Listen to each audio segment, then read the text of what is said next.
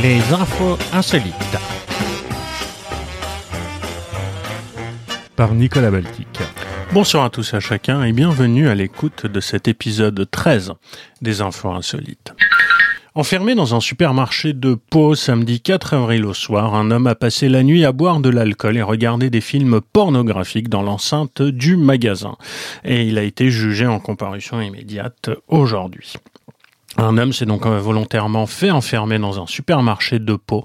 Euh, Apprenons-nous euh, sur France Bleu Béarn. L'individu a patiemment attendu que le personnel de l'hypermarché Auchan baisse le rideau en fin de journée pour aller se servir directement dans les rayons.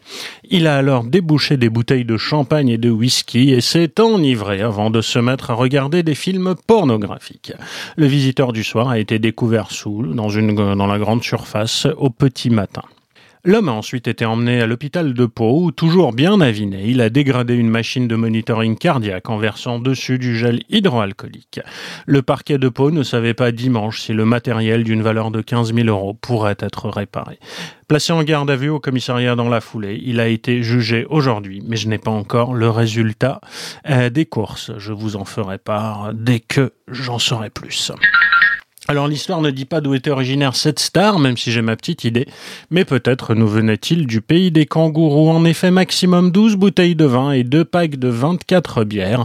Telles sont les restrictions à la vente décidées la semaine dernière par l'Association australienne des magasins d'alcool pour remédier à une razzia dans les rayonnages en raison d'une crainte de pénurie du fait de l'épidémie de Covid-19.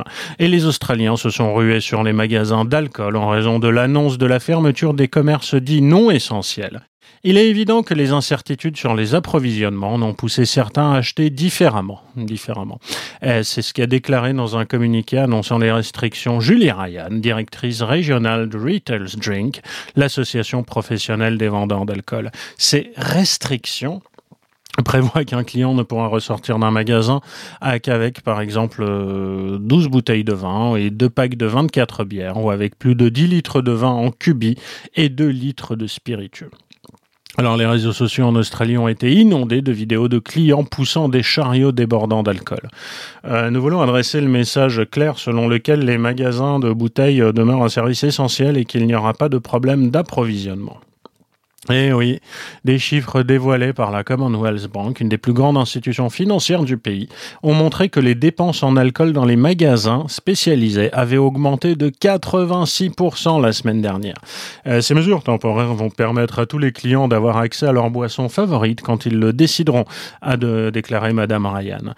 Pourtant, les Australiens sont loin d'être les premiers consommateurs d'alcool au monde. Dans un rapport en 2018 sur la consommation d'alcool dans le monde et ses conséquences euh, néfastes hein, sur la santé, c'est ce que dit l'Organisation mondiale de la santé, indiquait que les Australiens de plus de 15 ans consommaient en moyenne 10,6 litres d'alcool par an contre 12 euh, non contre 15,2 pour les Moldaves ou 15 pour les Lituaniens.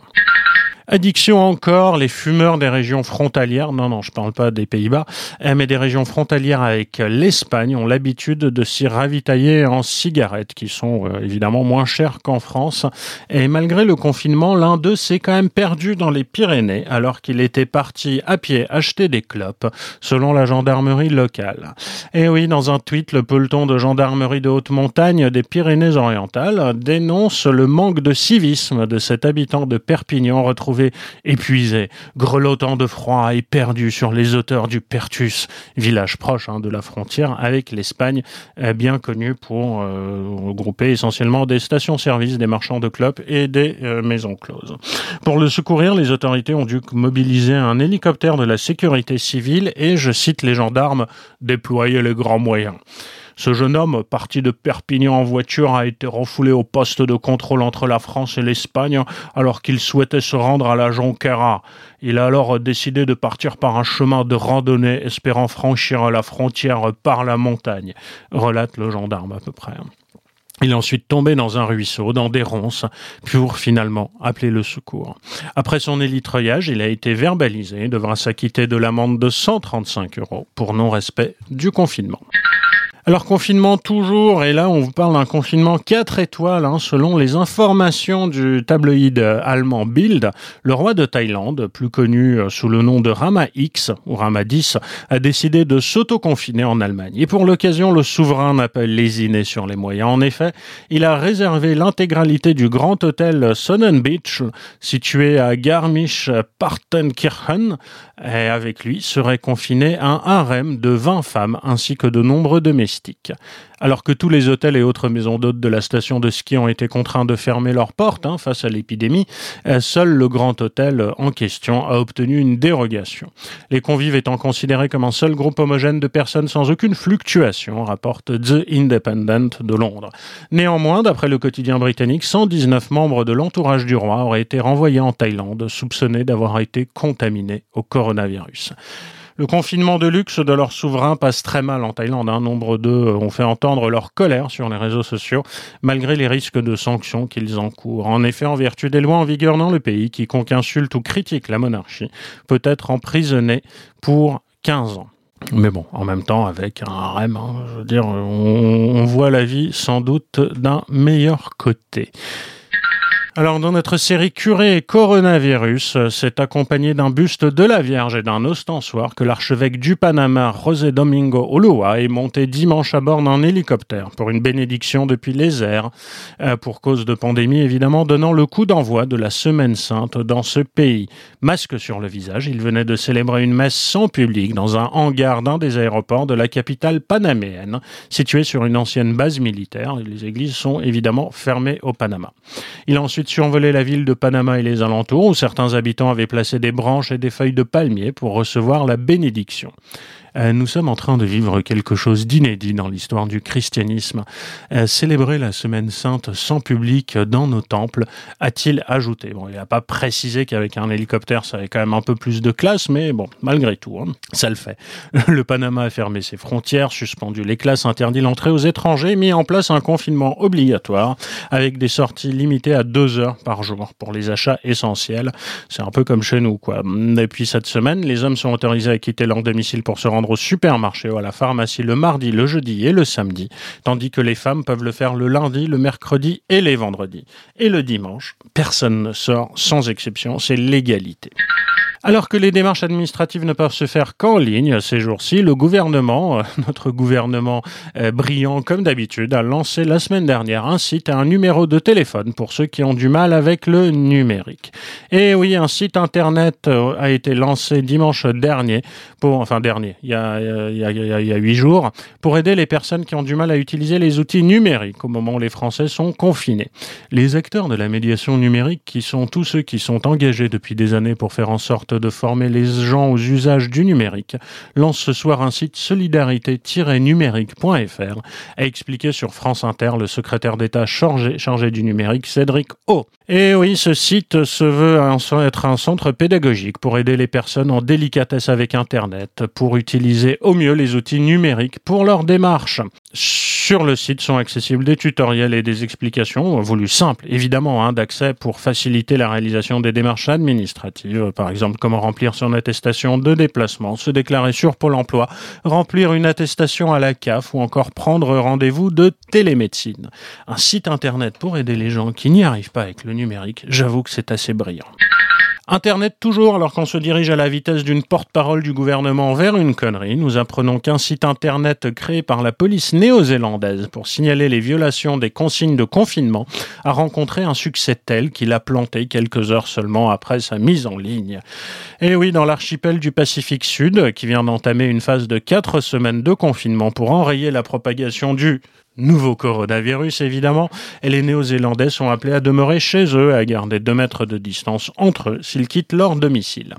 Alors le chef de la police néo-zélandaise, Mike Bush, a précisé que le site euh, www.police.gov.nz slash 105 support, euh, je vous donne l'URL si jamais vous avez envie d'aller y faire un tour, lancé dimanche en 8 après-midi, avait été tellement consulté qu'il avait Euh, nous avons reçu 4200 signalements de personnes pensant que d'autres ne respectaient pas les règles de confinement, a déclaré M. Bush.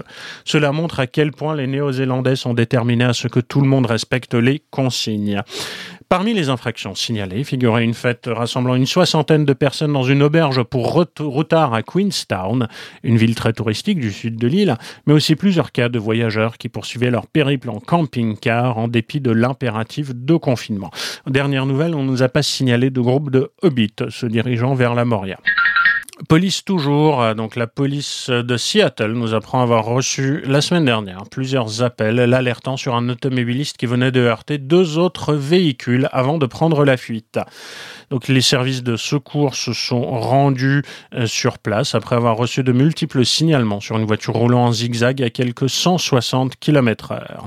Des policiers qui s'étaient lancés à la poursuite du véhicule ont découvert un chien pitbull sur le chien du conducteur et c'était un homme assis du côté passager qui tournait le volant et manœuvrait les pédales.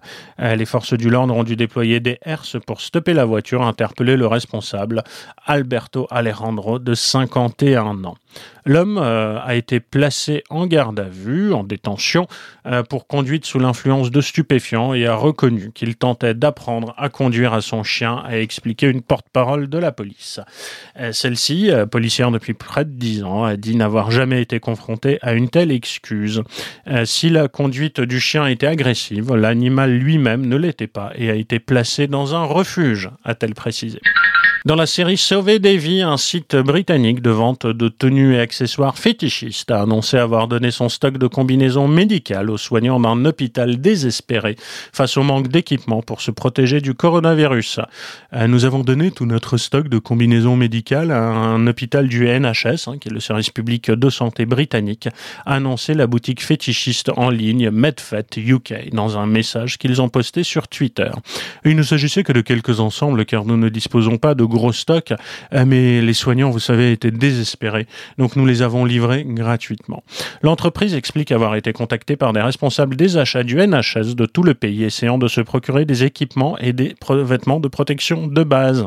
Le site internet euh, précise sur son site ne vendre que des produits destinés à être utilisés par des professionnels ou par d'autres personnes entraînées. Alors on sait que le confinement peut être mortel et avec l'arrivée du printemps, Cécile, 34 ans, et son conjoint s'étaient motivés pour lancer quelques travaux dans leur maison jusqu'à ce que dans leur cave, ils tombent sur un os, nous apprend Libération. On a acheté cette maison il y a un an, elle est un peu vieille, avec pas mal de pièces à retaper. Bon, on a laissé un peu traîner. Euh, faut dire que je suis tombé enceinte assez vite. Bref, ce confinement, c'était l'occasion parfaite de s'y mettre pour de bon. Plein d'ambition, mon conjoint Mika descend à la cave pour construire un établi. Il commence à planir le sol en terre battue et là, il tombe sur un os. Il m'appelle. Alors comme je suis un peu flippette, il me rassure en disant que c'est un os de chien ou de chat, que les gens enterrent souvent leur animal dans leur cave. Bref, je repars bosser à moitié rassuré. Mais assez vite, je tique. Plus un bruit dans la maison. Je m'avance. Il avait fermé la porte de la cave. Je tends l'oreille. Et je l'entends au téléphone avec un copain en train de dire Et là, je viens de trouver un squelette sous mes pieds. Sûr, c'est un humain, je fais quoi? Euh ben, t'appelles la police je revois la scène. Il était là, entouré de tous ses petits os, une dent à la main en chuchotant au téléphone, avec une tête de gamin jouant à l'archéologue. Alors la police arrive, elle est un peu suspicieuse, forcément, deux agents d'abord, puis deux autres en renfort pour procéder à une micro-expertise. C'est bien un squelette d'humain. Branle-bas de combat, le procureur est alerté, un médecin légiste rapplique le lendemain matin. Autant dire qu'on a complètement foiré notre confinement. Ils étaient six à défiler dans la maison. Notre bébé de six mois était trop content de voir enfin du monde. Ils ont fait des allées et venues avec un sac en craft pour prendre les os et les envoyer dans un laboratoire à Marseille. Euh, maintenant, on a des rues balises dans la maison. Nous voilà confinés et sous scellés. Alors j'ai décidé de l'appeler Daniel. Ça l'humanise. C'est une façon aussi de, dédramatiser parce que bon, hein, l'idée d'avoir un cadavre dans sa cave. Les policiers ont l'air de penser que c'est un squelette très ancien, peut-être un moine. On a appris ça aussi avec le confinement. On est sur un ancien monastère. Ça change du cimetière indien. Et eh, ça m'arrangerait que Daniel soit un moine du Moyen Âge. La nuit, je me fais des films parce que les os, ils étaient juste en bas de l'escalier. Imagine que Daniel soit tombé à la renverse et que personne ne l'ait jamais retrouvé. Je ne veux pas y penser.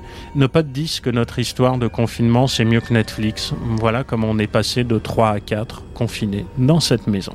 Voilà. L'histoire en entier est allée dans Libé. Si la nouvelle saison du Bureau des légendes sort ce soir, n'oublions pas celui qui a popularisé le genre blockbuster au cinéma. Avec cinq pistolets de collection, désactivés fort heureusement, hein, un arsenal indispensable de la panoplie de l'agent 007 qui a, on le sait, toute licence pour tuer les ennemis de la couronne, ont été dérobés vendredi 20 mars dans le nord de Londres.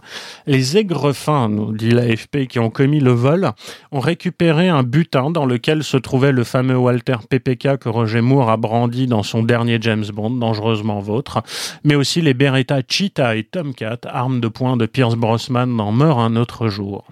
Les deux dernières armes sont un revolver, euh, Smith Wesson 44 Magnum, dégainé par 007 dans Vivre et Laisser Mourir, et une arme de poing de calibre Lama 22, toujours et encore dans Meurt un autre jour. La police de Londres effectue une enquête sur le lieu du vol, le quartier d'Enfield de la capitale britannique. Les témoins, des voisins de la victime ont décrit sommairement les malfrats. Il s'agirait de trois hommes blancs parlant avec un accent d'Europe de l'Est. Ils se seraient enfuis précipitamment dans un véhicule de couleur argentée. Selon les premières constatations des limiers britanniques, les suspects auraient pénétré avec effraction dans le lieu où étaient entreposées les armes des films de James Bond. Ces derniers sont estimés à quand même 120 000 euros.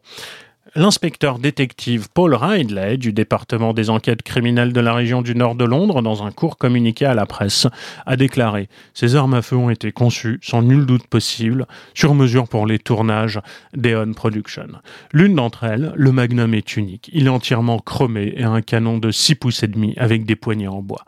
Confiant, l'enquêteur pense que la revente de ces armes cinématographiques va se révéler impossible.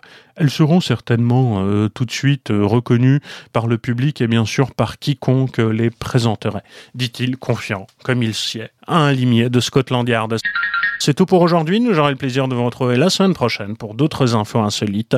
D'ici là, restez chez vous, portez-vous bien, lisez la presse, écoutez des podcasts. Je vous embrasse. Ciao, bisous, ciao. À bientôt pour de nouvelles aventures insolites. C'était Nicolas Baltic. À très bientôt.